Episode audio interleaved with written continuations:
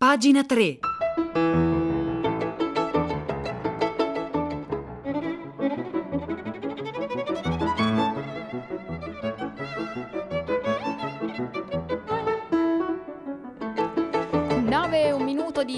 Mercoledì 30 dicembre, buongiorno da Marzia Coronati, ben trovate e ben trovati a pagina 3, la cultura nei giornali, nel web e nelle riviste. Allora, in questi mesi di pandemia abbiamo provato spesso qui a pagina 3 a tenere i riflettori accesi sulle biblioteche italiane, in particolare i presidi di cultura essenziale che spesso sono stati costretti a chiudere o quantomeno a eliminare alcuni dei loro servizi essenziali. In primis ovviamente la possibilità di poter leggere o di poter studiare al loro interno.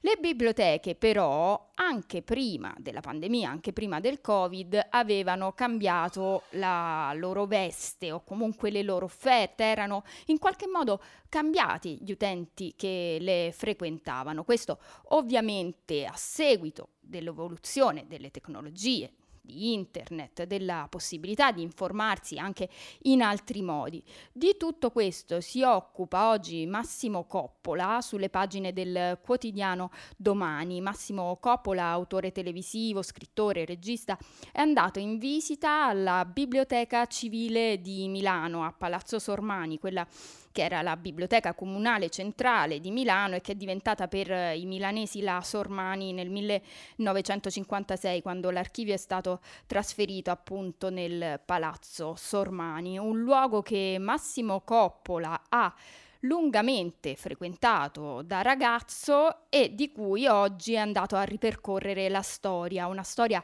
affascinante che appunto ripercorre Coppola in questo articolo su Domani a partire da, dalla nascita della biblioteca fino ai giorni in cui lui la frequentava, fino ad arrivare anzi ai giorni nostri. Inizia così questo articolo di Coppola tra i numerosi piccoli segreti della biblioteca civica di Milano a Palazzo Palazzo Sormani c'è un'edizione del 1808 delle Odi di Orazio. Sulla copertina di pelle che rilega il tomo piccolo ma spesso c'è un foro che arriva a oltre metà delle 500 pagine, via via rimpicciolendosi. Sulla prima romana, accanto al foro, in una scrittura minuta ma elegante e un francese asciutto, c'è un'annotazione che dice più o meno questo. Questo foro è il risultato di una trafittura durante una battaglia. Questo libro non mi ha mai lasciato, ma non l'ho mai letto. La firma è quella di Stendhal, al quale Orazio ha con tutta probabilità salvato la vita. Il libretto è parte del fondo stendaliano conservato in una delle poche sale perfettamente preservate di Palazzo Sormani, dopo l'intervento nel primo trentennio del 1700 da parte dell'architetto Francesco Croce. Allora Massimo Coppola inizia dal libro con eh, il foro per arrivare ad oggi, cosa succede oggi all'interno di quella biblioteca? Lo fa andando a visitarla, parlando con un funzionario pubblico che gli fa da cicerone all'interno di questo luogo di cultura e il funzionario spiega, oggi vengono soprattutto studenti universitari, anche se ricorda con tristezza quando c'era la fila per entrare e lui doveva gestire il trambusto di quelli che occupavano il posto e poi lo lasciavano per più di 15 minuti, il limite massimo per non perdere il diritto all'occupazione sono diminuiti. È dalla seconda parte degli anni zero che il numero delle persone che venivano a consultare in sede è calato sensibilmente. Prima il nostro eroe faceva il buttafuori, di fatto, scrive Massimo Coppola. La storia dei 15 minuti creava attenzione con quelli in attesa di un posto e allora lui, quando vedeva uno alzarsi, andava a mettergli il disco orario in modo che passato il quarto d'ora raccoglieva le sue cose e assegnava il posto al prossimo in fila neanche fossimo in discoteca. Io, eh, scrive poi più avanti Massimo Coppola, il testo è molto lungo, ve ne leggo solo alcune parti, io alla Sormani ci andavo almeno fino a quando non è stata sostituita da Google e anche dopo in realtà, perché ci sono cose che su, Gog- su Google non si trovano, grazie a Dio. Tra la storia raccontata sopra e le mie trascurabili esperienze alla Sormani passano più o meno 250 anni e di certo né Croce né il Conte Monti e men che meno l'Umbratile Principe Trivulzio, beh questi nomi forse non capirete cosa significano ma basta leggere l'articolo per intero per capirlo perché fanno parte della nascita della biblioteca e di come è stata eh, costruita e realizzata, beh insomma né Monti né il Principe Trivulzio avrebbero potuto immaginare il futuro lontano nel quale quale io, 16 anni, seconda liceo scientifico, presi a frequentare con cadenza almeno bisettimanale la bellissima e retrofuturistica sala degli audiovisivi.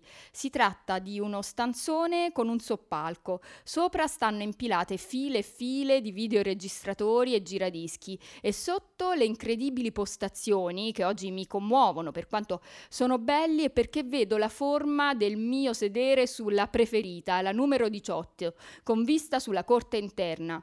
Banchi bianchi ad andamento tondeggiante, coffioni extra large alloggiati in un comparto posto accanto allo schermo bombato a tubo catodico allocato nella struttura. Si chiedeva un film alla videotecaria, si sceglieva una postazione libera, ci si sedeva e come per magia eccolo lì, il tuo film, in privato, tutto per te, all'ora che vuoi.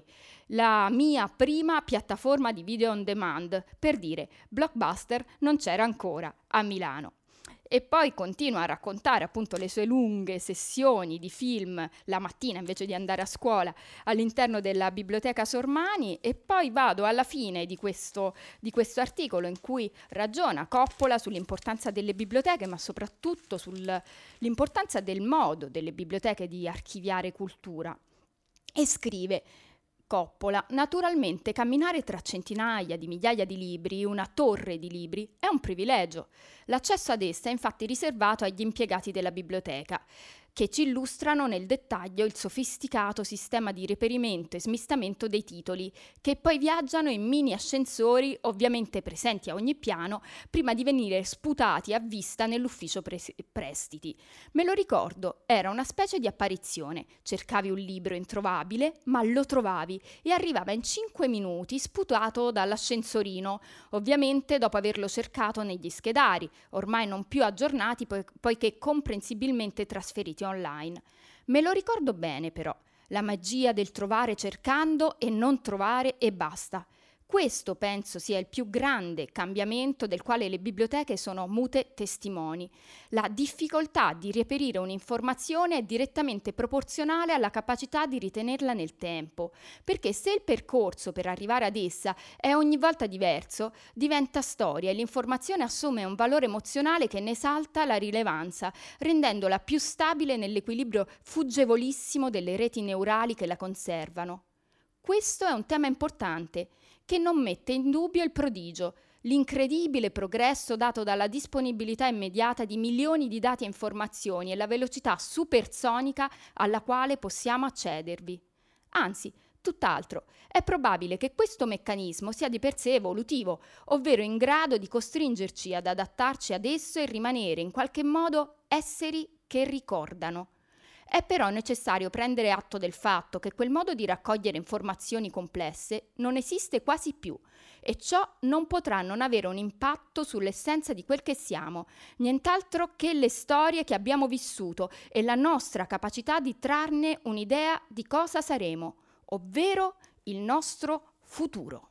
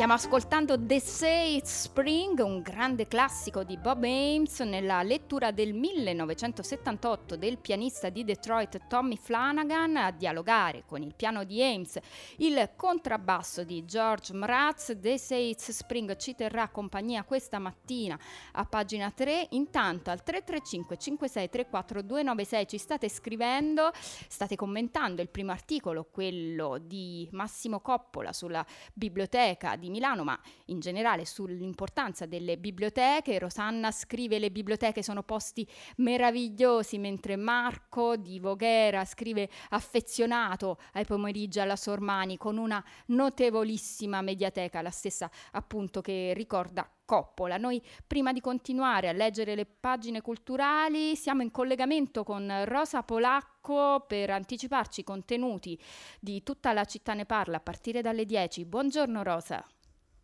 Ciao Marzia, buongiorno, eccoci. Allora sì, stiamo preparando la puntata di questa mattina seguendo le indicazioni, il filo dei pensieri, il dialogo che si è creato tra due ascoltatori stamattina a prima pagina, Dario da Rovigo e Roberta da Venezia eh, che ci riporta alla dimensione di questi che viviamo in questi ultimi giorni dell'anno, una parte di noi protesa verso il simbolo e verso il rito delle feste, una parte di noi ehm, attaccata all'anno che abbiamo vissuto, alle persone che abbiamo perduto, con questa ehm, doppia immagine di quello che è il rito collettivo, sia quello delle feste, sia quello del lutto, qualcosa di molto difficile, delicato da accostare, ma che ha attraversato i sentimenti di tanti in questi giorni. Allora, se Dario propone eh, di mh, mm, fare un minuto prima della mezzanotte, spegnere le luci per ricordare eh, le persone che abbiamo perduto, Roberta si chiede cosa lascerà questa negazione del lutto e del rito eh, su di noi, tra le, nostre, tra le nostre emotività, le nostre sensibilità. Cerchiamo di, di, di, vedere questo punto così in una delle ultime puntate di quest'anno nefasto, per, cercando poi di guardare avanti. Grazie Rosa Polacco. Allora al 335 5634 296 potete intervenire anche voi su questo dibattito, su questo tema. Noi continuiamo a leggere le pagine culturali, andiamo sulle pagine del foglio perché torniamo a parlare della cosiddetta cancel culture, cioè quell'atteggiamento che la rete ha contro posizioni, potremmo dire, non politicamente corrette. Lo facciamo perché l'attore, l'attore Johnny Depp è stato bandito da Netflix dopo una sentenza di tribunale che lo accusava di violenza eh, domestica. L'ultima volta che avevamo parlato di cancel culture, o comunque una delle ultime volte, è stato perché la HBO, una emittente televisiva statunitense via cavo, aveva deciso di non offrire tra i suoi titoli Via col vento perché veicolava messaggi razzisti. E allora Simonetta Sciandivasci sulle pagine del foglio oggi parte proprio da, questo, da questa storia, da quella di Via col vento, per andare poi a raccontare quello che è accaduto a Johnny Depp da una posizione nettamente, nettamente ecco, contraria alla posizione di Netflix. Scrive Shandy Vasci in Via col vento, Ret dice mi spiace che la verità vi offenda quando tenta di fare ragionare un sudista interventista ricordandogli che il nord ha le armi mentre il sud ha il cotone, ma quello si irrita e lo accusa di parlare da traditore. Mi spiace che la verità vi offenda, era la sola cosa da dire l'estate scorsa quando la HBO ha deciso che Via col Vento andava distribuito con un alert che spiegasse al pubblico che se le domestiche erano nere e i padroni bianchi e Rossella era sgarbata e Pristi servile era perché l'America di allora lo permetteva. Che schifo. Tra prima e seconda ondata ridiscutevamo via col vento, Montanelli, Colombo, chiedendoci se dovessimo cancellarli o contestualizzarli. A Covid tornato abbiamo dimenticato questo processo, riportato approssimativamente alla cancel culture, che con la stessa approssimazione riteniamo essere un prodotto di questo tempo. Non lo è. Quel Ret, in un film del 39, lo dimostra. La verità ci offende da sempre, sebbene non ci sia data. Noi disponiamo della realtà che è un'interpretazione della verità e contiene quindi una manipolazione, una pressione congiunturale. Alla base della cancel culture c'è la consapevolezza che chiamiamo verità, una produzione culturale che va ciclicamente aggiornata e corretta. Il passaggio dalla correzione alla rimozione, che giustifica la dicitura cancel culture, non è figlio del nostro tempo. Nel finale di Nuovo Cinema Paradiso, il protagonista rivede le scene tagliate dai film di quando era bimbo, baci spazzati via dal parroco, impiegato della censura di Stato. Ora, quel parroco è Twitter o siamo noi? E così succede che in America e Australia i film con Johnny Depp vengono eliminati dalla piattaforma dopo una sentenza di tribunale che aveva stabilito che il Sun, nel definire Depp picchiatore di mogli, aveva scritto qualcosa di sostanzialmente vero. Depp aveva denunciato il giornale per diffamazione e quest'estate si è tenuto il processo, soprattutto si è letto di un matrimonio orrendo e tempestoso, di lui che rincorreva l'ex moglie lanciandole addosso comodini e lei che gli mozzava le dita con i vetri. Le dita con i vetri. A novembre l'Alta Corte di Londra ha rigettato la denuncia di Depp, che ha annunciato di volere fare ricorso nella stessa lettera in cui ha raccontato di rispettare la decisione della Warner di escluderlo da Animali Fantastici.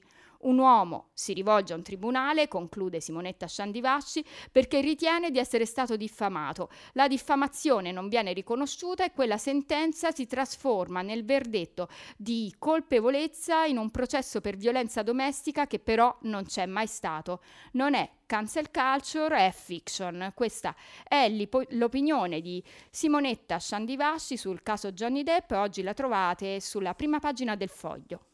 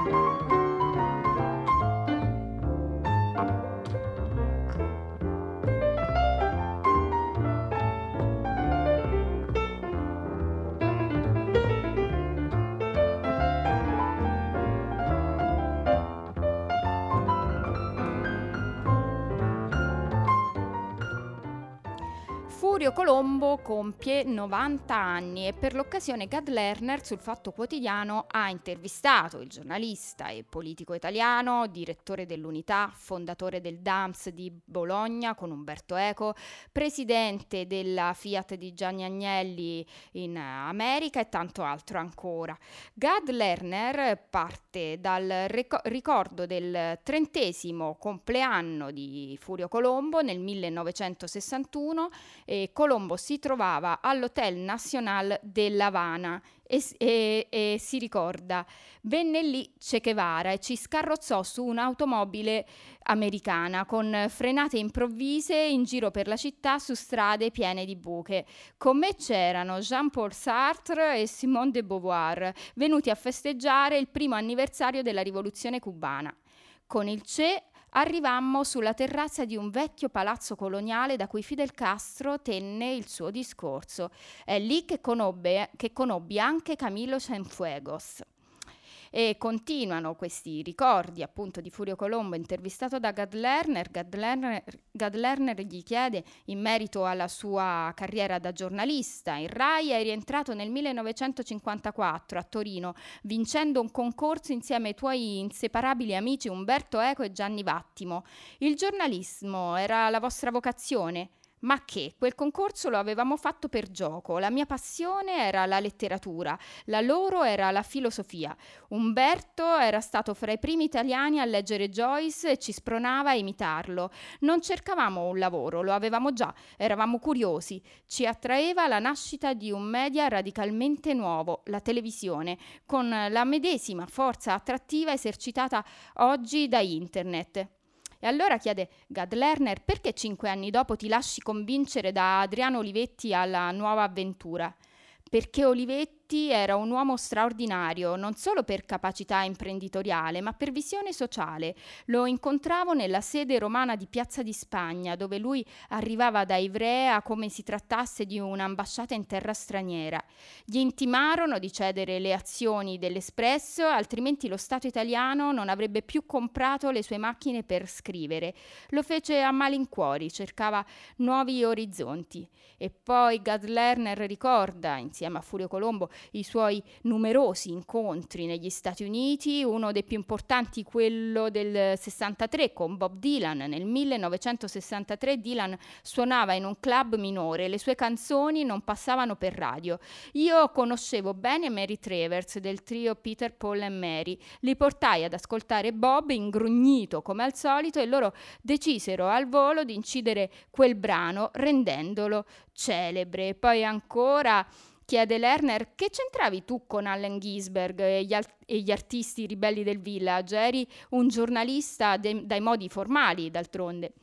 E risponde Furio Colombo: Non ho mai recitato la parte del militante, sarebbe stata una fake. Sapevo che prima o poi me ne sarei andato. Viaggiare era la mia vera passione. Un legame più sto- solido si stabilì con Martin Luther King. Ancora pochi giorni fa Andrew Young, che fu il suo più stretto collaboratore, mi ha telefonato per sapere come va in Italia con il Covid. Poi mi piaceva discutere con Arthur Miller, intellettuale tormentato, andare, andato a cercarsi guai con Marilyn Monroe. E poi ancora tantissime altre domande. Vado alla fine di questa lunga intervista realizzata da Gad Lerner. E, um, Marilyn Monroe era davvero la donna più bella del mondo? Lei era un'invenzione perfetta, come certi profumi. Alla fine quel suo non so che te la faceva sentire lontana ma non ho dubbi, la donna più bella del mondo resta Alice, la moglie di eh, Furio Colombo. Me la trovai di fronte incantevole in un'aula della New York University. Solo poi conobbi il suo nome e la sua intelligenza. È con lei che festeggerò i miei 90 anni. Allora, questa intervista di Gad Lerner a Furio Colombo la trovate oggi sul Fatto Quotidiano.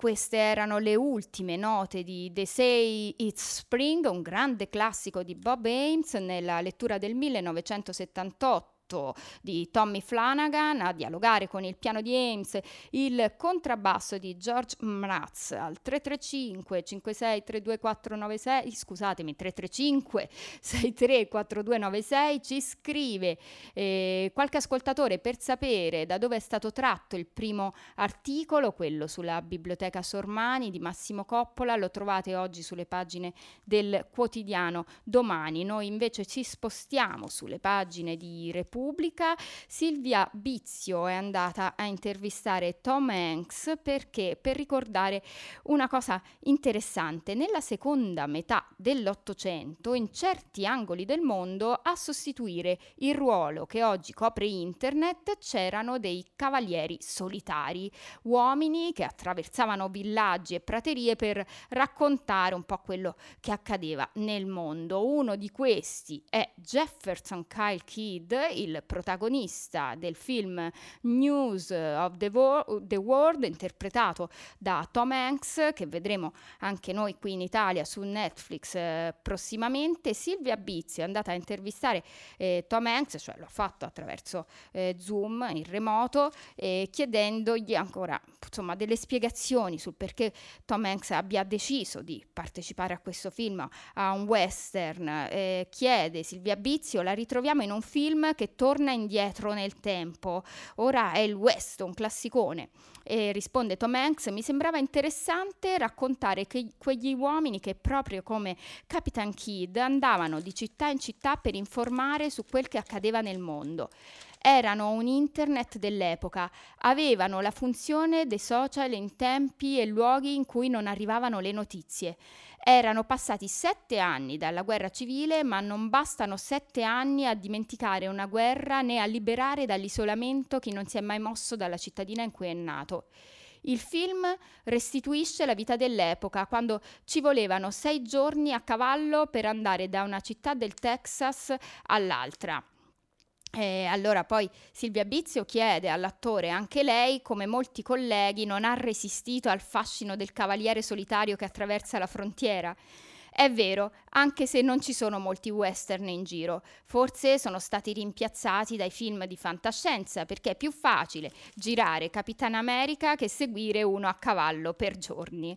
E questa è la riflessione di Tom Hanks che poi dice battuta a parte i fratelli Cohen hanno fatto un paio di grandi western come la ballata di Buster Scruggs e il Grinta ma i western non si fanno perché non vendono all'estero non vengono percepiti come fonte di profitto è un genere che mi piace anche se l'unica sparatoria è all'acqua di rose e arriva solo a metà del film allora questa è una riflessione sul western oggi nel cinema italiano la trovate trovate su Repubblica. Noi facciamo in tempo anche a segnalarvi eh, un'ultima notizia, è su tutti i giornali, la prendiamo dalla stampa ed è eh, la morte dello stilista Pierre Cardin, l'ha ricordata anche oggi prima pagina. Noi eh, abbiamo selezionato un'intervista di Leonardo Martinelli a uno di, dei nipoti di Pierre Cardin, Rodrigo Basilicati, eh, che è indicato a Parigi come il suo erede, che tipo di persona era, chiede Martinelli a Basilicati,